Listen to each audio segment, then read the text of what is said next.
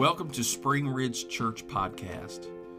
We hope that you will be blessed by the podcast today. If you would like to find out more information about our church, our website's www.springridgechurch.com. You can send an email to me, the pastor, Scott Phillips, at pastor at springridgechurch.com. And uh, we'd love to hear from you. Prayer requests, questions, desire for a Bible study, or you would like some information how to attend our church or another church of like precious faith. Thank you. Enjoy the podcast. I want to read from Proverbs, the 30th chapter, beginning with verse 18. And I'll also read from Isaiah, the 40th chapter, verses 28 to 31. It's Proverbs 30, beginning with verse 18 this uh, message was born um, out of a dream that I had. Um, so I, I, hope that I hope that I can convey it um, in the way that I felt it this morning, and I pray that it blesses someone today. I know that some of the things that I say in this house, even though it's probably not a topic that I've ever discussed with maybe, well, I, I know I've discussed it with my kids, but it's not a topic that I've discussed with many people. But I have no doubt in my mind that some of the things that I say that you'll say, "Oh, I've thought of that before." Amen. So uh, I pray today that the Lord will bless you. Amen. Proverbs the 30th chapter verse 18 says, "There will there be three things which are too wonderful for me, yea, four which I know not: the way of an eagle in the air, the way of a serpent upon a rock, the way of a ship in the midst of the sea, and the way of a man." With a maid. Again, I would read that part on verse 19 the way of an eagle in the air. Isaiah 40, verse 28. Hast thou not known, hast thou not heard, that the everlasting God, the Lord, the creator of the ends of the earth, fainteth not, neither is weary? There is no searching of his understanding. He giveth power to the faint, and to them which have no might he increaseth strength. Even the youths shall faint and be weary, and the young men shall utterly fall.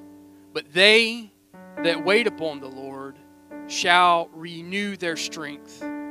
They shall mount up with wings as eagles. They shall run and not be weary. They shall walk and not faint. The next few moments, I'd like to preach with your help and with the help of the Lord. I dreamed I could fly. Lord, we thank you today for this opportunity to gather together and hear your words. Lord, I pray today that someone, Lord, will be, will be strengthened. Someone would be encouraged, God, that your word would go forth because I know, Lord, that it will not return void. I pray that you would have your way and speak through me today in the name of Jesus. In the name of Jesus, amen. You can be seated this morning. Since the beginning of time, man has been fascinated with the ability to fly.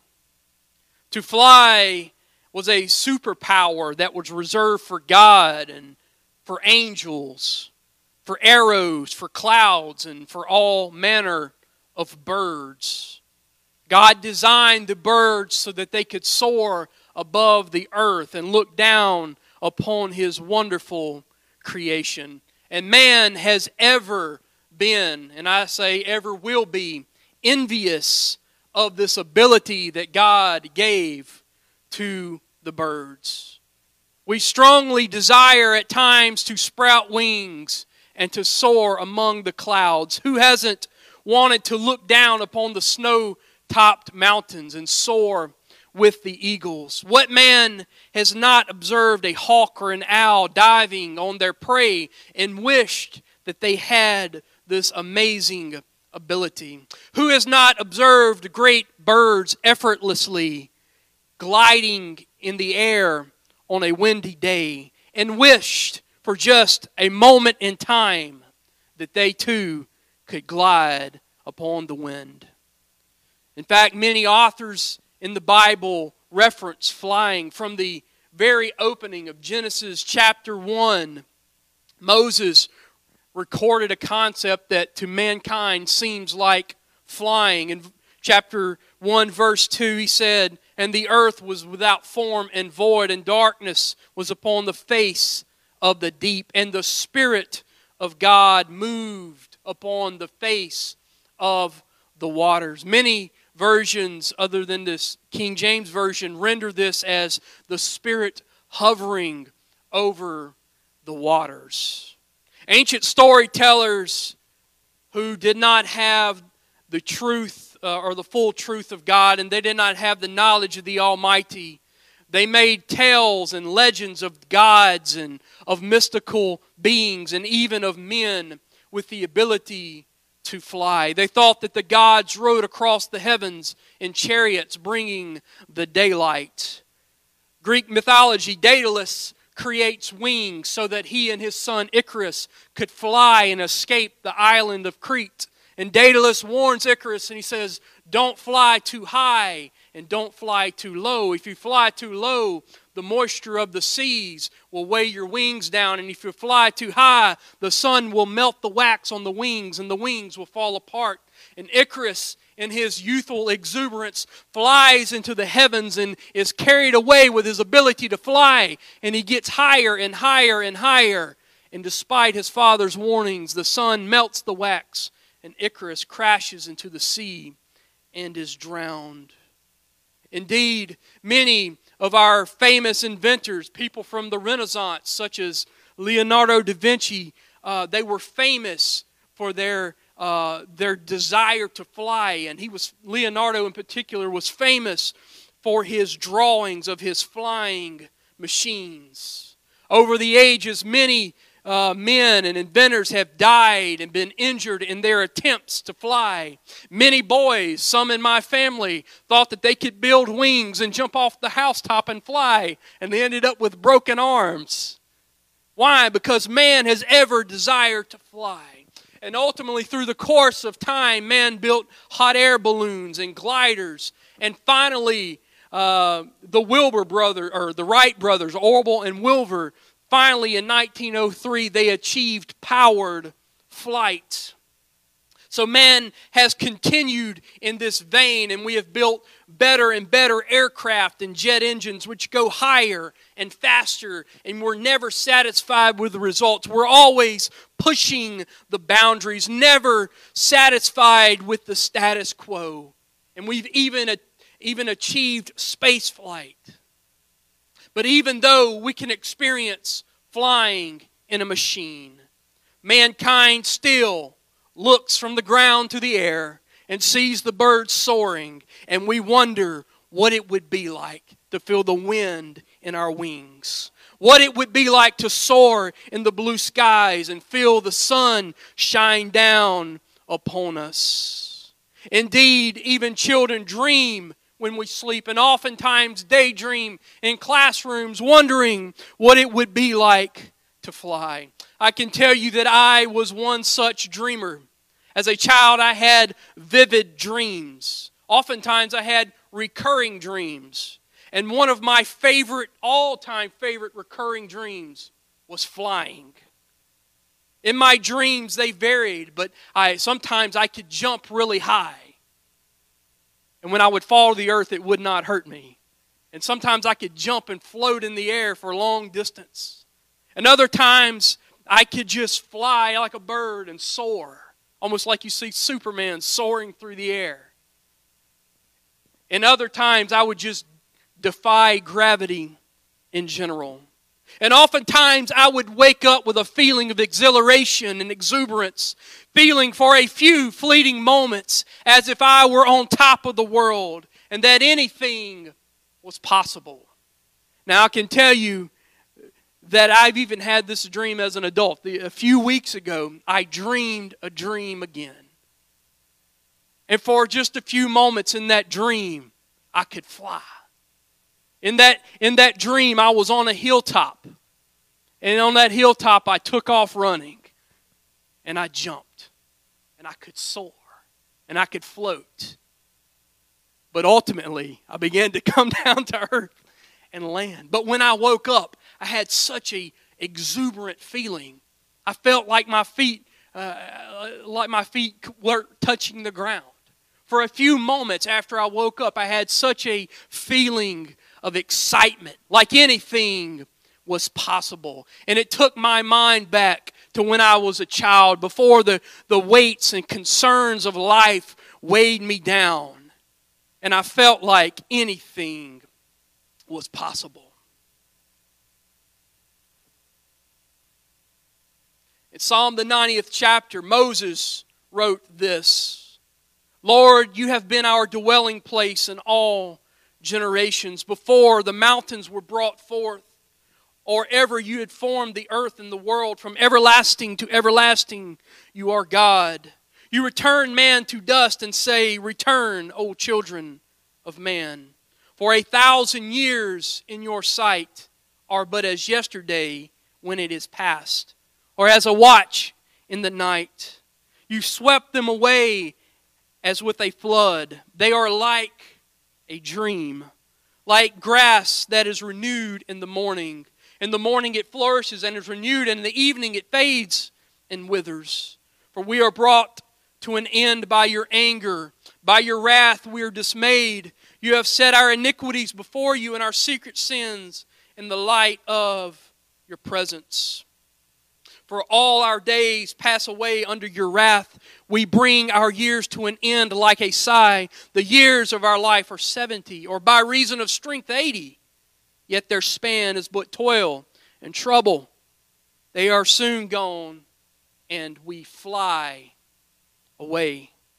Who considers the power of your anger and your wrath according to the fear of you, to teach us to number our days, that we may get a heart of wisdom.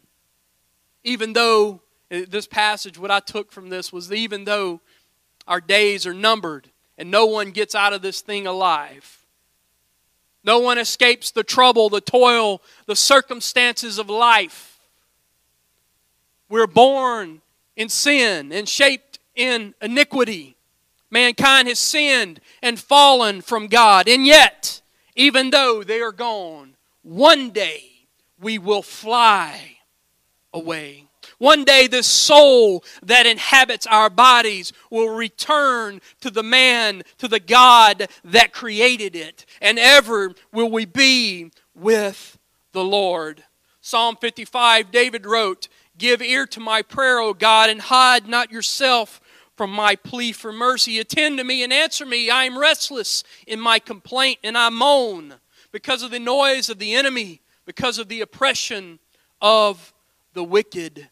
For they drop trouble upon me, and in anger they bear a grudge against me. My heart is in anguish within me, and terrors of death have fallen upon me. Fear and trembling come upon me, and horror overwhelms me. And I say, Oh, that I had wings like a dove. I would fly away and be at rest. Yes, I would wander far away and lodge in the wilderness, Selah. I would hurry to find shelter from the raging wind and the tempest. Like David, sometimes we know, I know that you like me wish that you could take wing, sprout wings, and simply fly away from your troubles. But the sad truth is, there is nowhere to escape the troubles that are common to humanity. Society spends billions of dollars each year on vacations in attempt to get away from the reality of responsibility and the problems of the day to day grind. We will spend our hard earned money and sometimes use credit cards for money that we don't have just to get a little break from reality and spend a few days away from our troubles. Unfortunately, many unfortunate souls turn to substance abuse for a temporary escape from their reality. Still others engross themselves in hobbies and in sports and in pastimes, all for the purpose of forgetting the world and its politics and destruction and troubles for just a little while. Still others look to the spirit of the holidays to get away from reality and we decorate our house and we play uh, Christmas songs and listen to Christmas songs going down the road and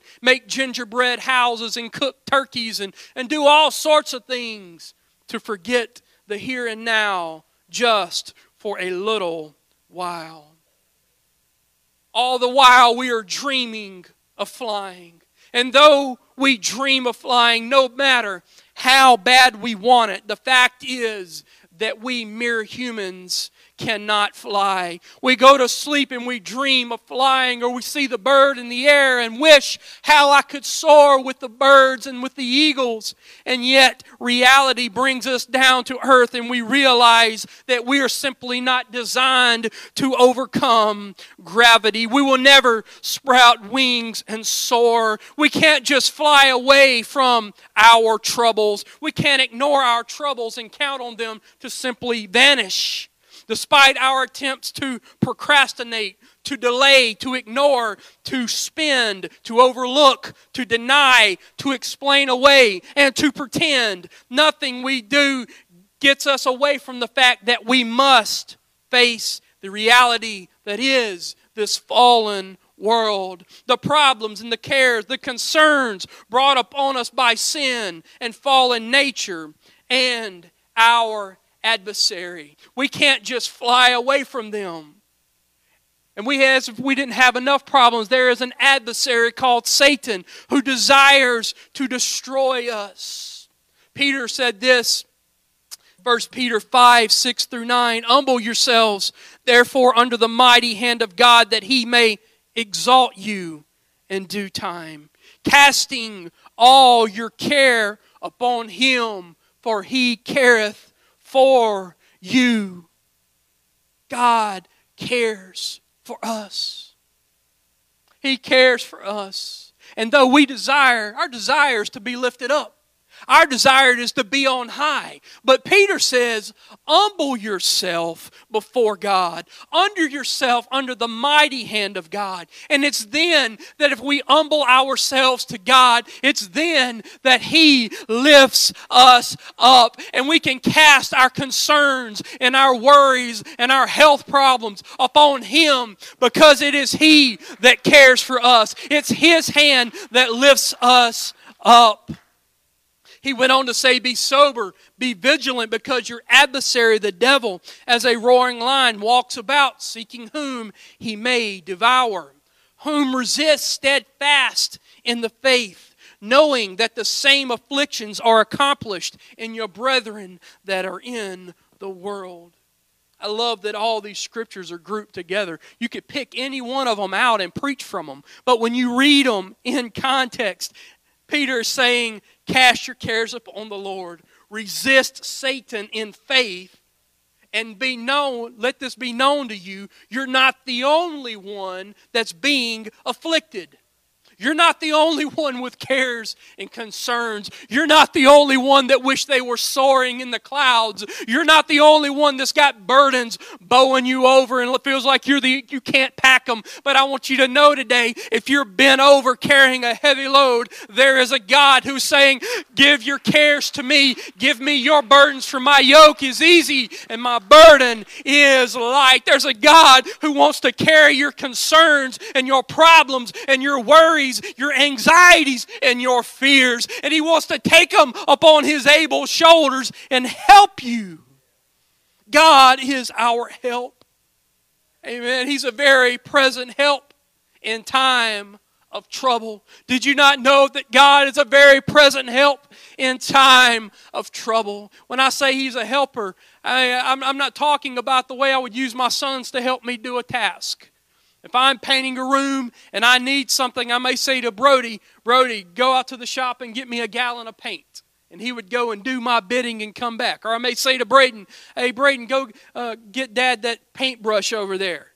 That's not the kind of help we're talking about. We're talking about a significant and indispensable help. A help that you cannot do without. A help that you cast your burdens upon. A help that there's no way that you can make it without that help. That's the kind of help that God renders to us. I've discovered that the only real peace and joy and escape and refuge to be found in this world is through the help of the Lord. Psalm 63 and 6 through 8. When I remember thee upon my bed and meditate upon thee in the night watches, because thou hast been my help. Have you ever been there? Have you ever been laying in the quiet moments when you finally get still and the wheels of your mind begin to reflect upon the day, the week, the month, even your life? And you recognize that if it were not for the Lord, where would you be? If it wasn't for the upholding hand of God keeping you held up, where would you be? If it wasn't for the hand of the Lord reaching down into the miry clay and picking you up out of the pit, where would you be? If it wasn't for God picking you up out of your addictions, and out of your troubles and out of your mess, where would you be if it wasn't for the Lord whose shoulder you cried upon when you were suffering, when you were hurting, uh, when there was loss in your life, when you were grieving for a lost loved one? Where would you be without the help of the Lord?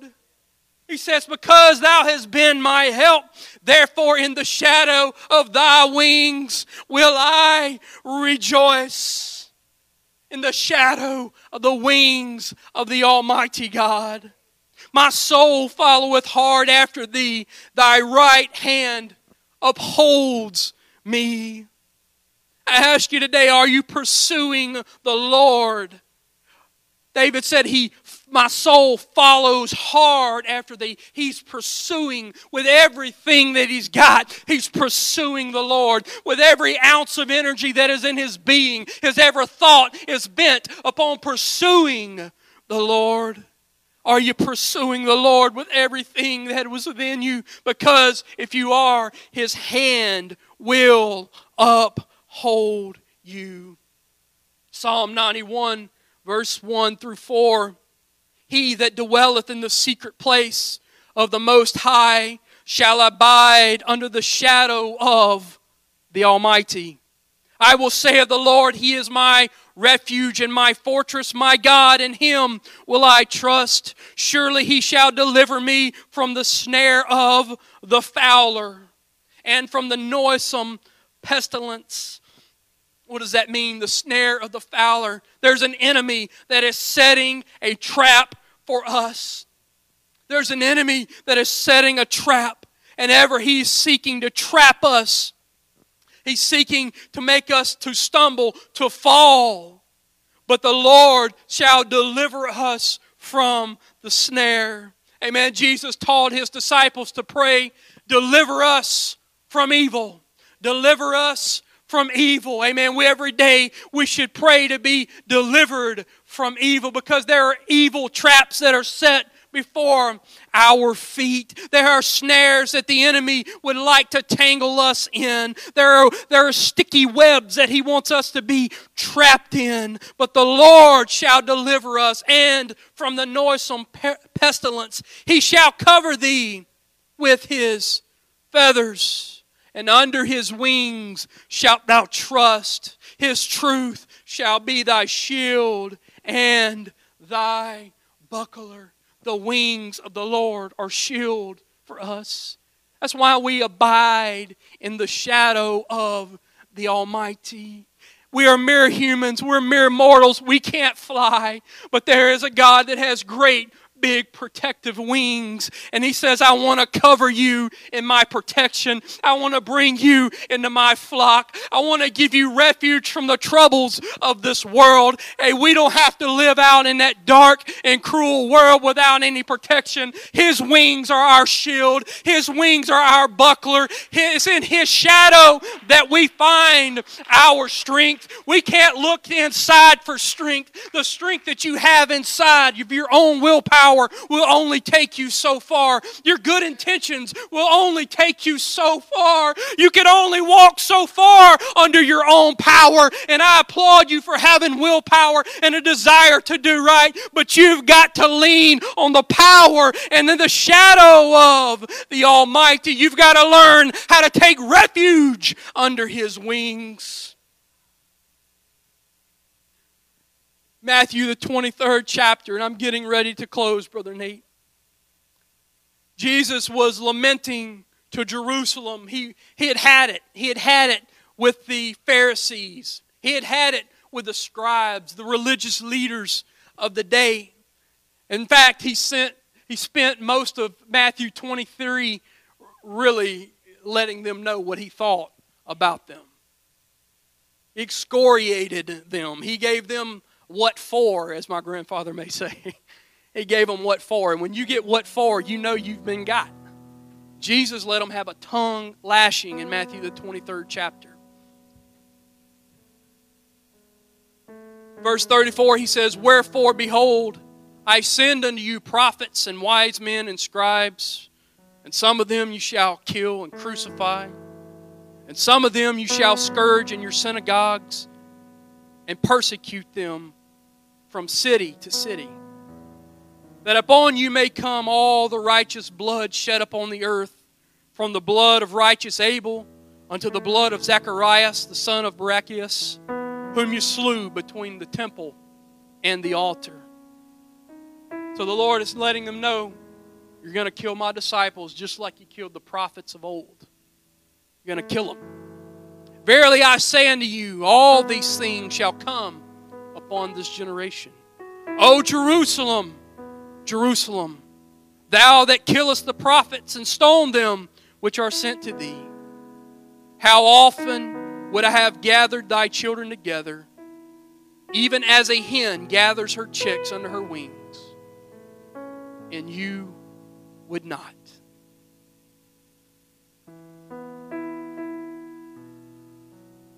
If you're outside of the flock of God today, want you to know that there's still a God that wants to shelter you under his wings. There's a video that made its rounds probably two, maybe three years ago. It's a fascinating little video. You should look it up on YouTube or wherever it is you watch those kind of things and waste time like I do. In this video, it's fascinating. It only lasts, I don't know, maybe 20 seconds. But there is this hawk. How many of you know that hawks like to eat baby chickens? That's what hawks do. In fact, my grandfather called them chicken hawks chicken hawks. Why? Because they, get chickens. Pretty serious thing when you got a farm and you're relying on eggs and chickens. You got a hawk coming. But in this video, there's a a chicken on the ground. This hen chicken has multiple little baby chicks. I don't know what do you call them things? Pullets. Pullets. That's what they're called. There's a bunch of about ten pullets on the ground, yellow pretty little, cute little things. Look like uh, those little marshmallow things you eat at, at Easter. Peeps. That's what they look like. A bunch of little peeps out there. And out of nowhere, there comes this big hawk swooping in and lands near that mama chick, mama chicken and her baby chicks. And before you know it, that mama throws her arms out, fluffs her tail, fluffs every feather she's got on her body, and she attacks the hawk. She go, it doesn't matter that the hawk is bigger, has a bigger wingspan, has a sharp beak, has mighty talons, can fly all the way to the as high as he wants to fly in the sky. That mama chick, the mama chicken was not intimidated by the sight of the hawk. She backs the hawk up into a corner on the edge of this hill and begins to peck at him. And I'm going to tell you, feathers are flying. She gave him what for? She let him have it. And in the end, you see her chicks. She, she gathers her chicks, and they're under her wing, and the hawk flies off. That's what I envision when I read this scripture. How often, how often I would have gathered you under my wings. I want you to know today that there's a God that will fight your battles. He will fight your battles. He will shelter you under His wings. But you got to be willing. You've got to put yourself in a position to be under His protection. You've got to put you and position yourself in such a way that you will it to happen. That you say, God, it, it's not me anymore. It's not about what I can do for myself. It's not about what I can overcome. It's not about how strong I am. It's not about how good I fight my battles. It's not, it's not about any of that, God. But I'm submitting to your will. I'm surrendering to you. God, I'm casting my cares upon you. Because even though we can't fly, and even when we can't protect ourselves, and even when the world is raining down on us and it feels like it's out of control, there is a God who can protect us. There's a God that's saying, Come unto me, all ye that are weak and heavy laden, and I will give you rest. Amen. Would you stand this morning? if you have a care or concern in your life that's weighing you down, I encourage you this morning to give it to the Lord in prayer. If you've been trying to do things on your own and fighting your own battles, I tell you today to give it to the Lord because He cares for you.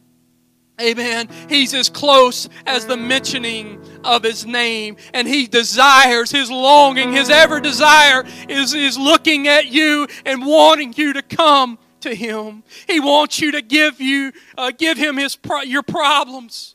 If you got something that you can't overcome on your own, he wants you to give it to him.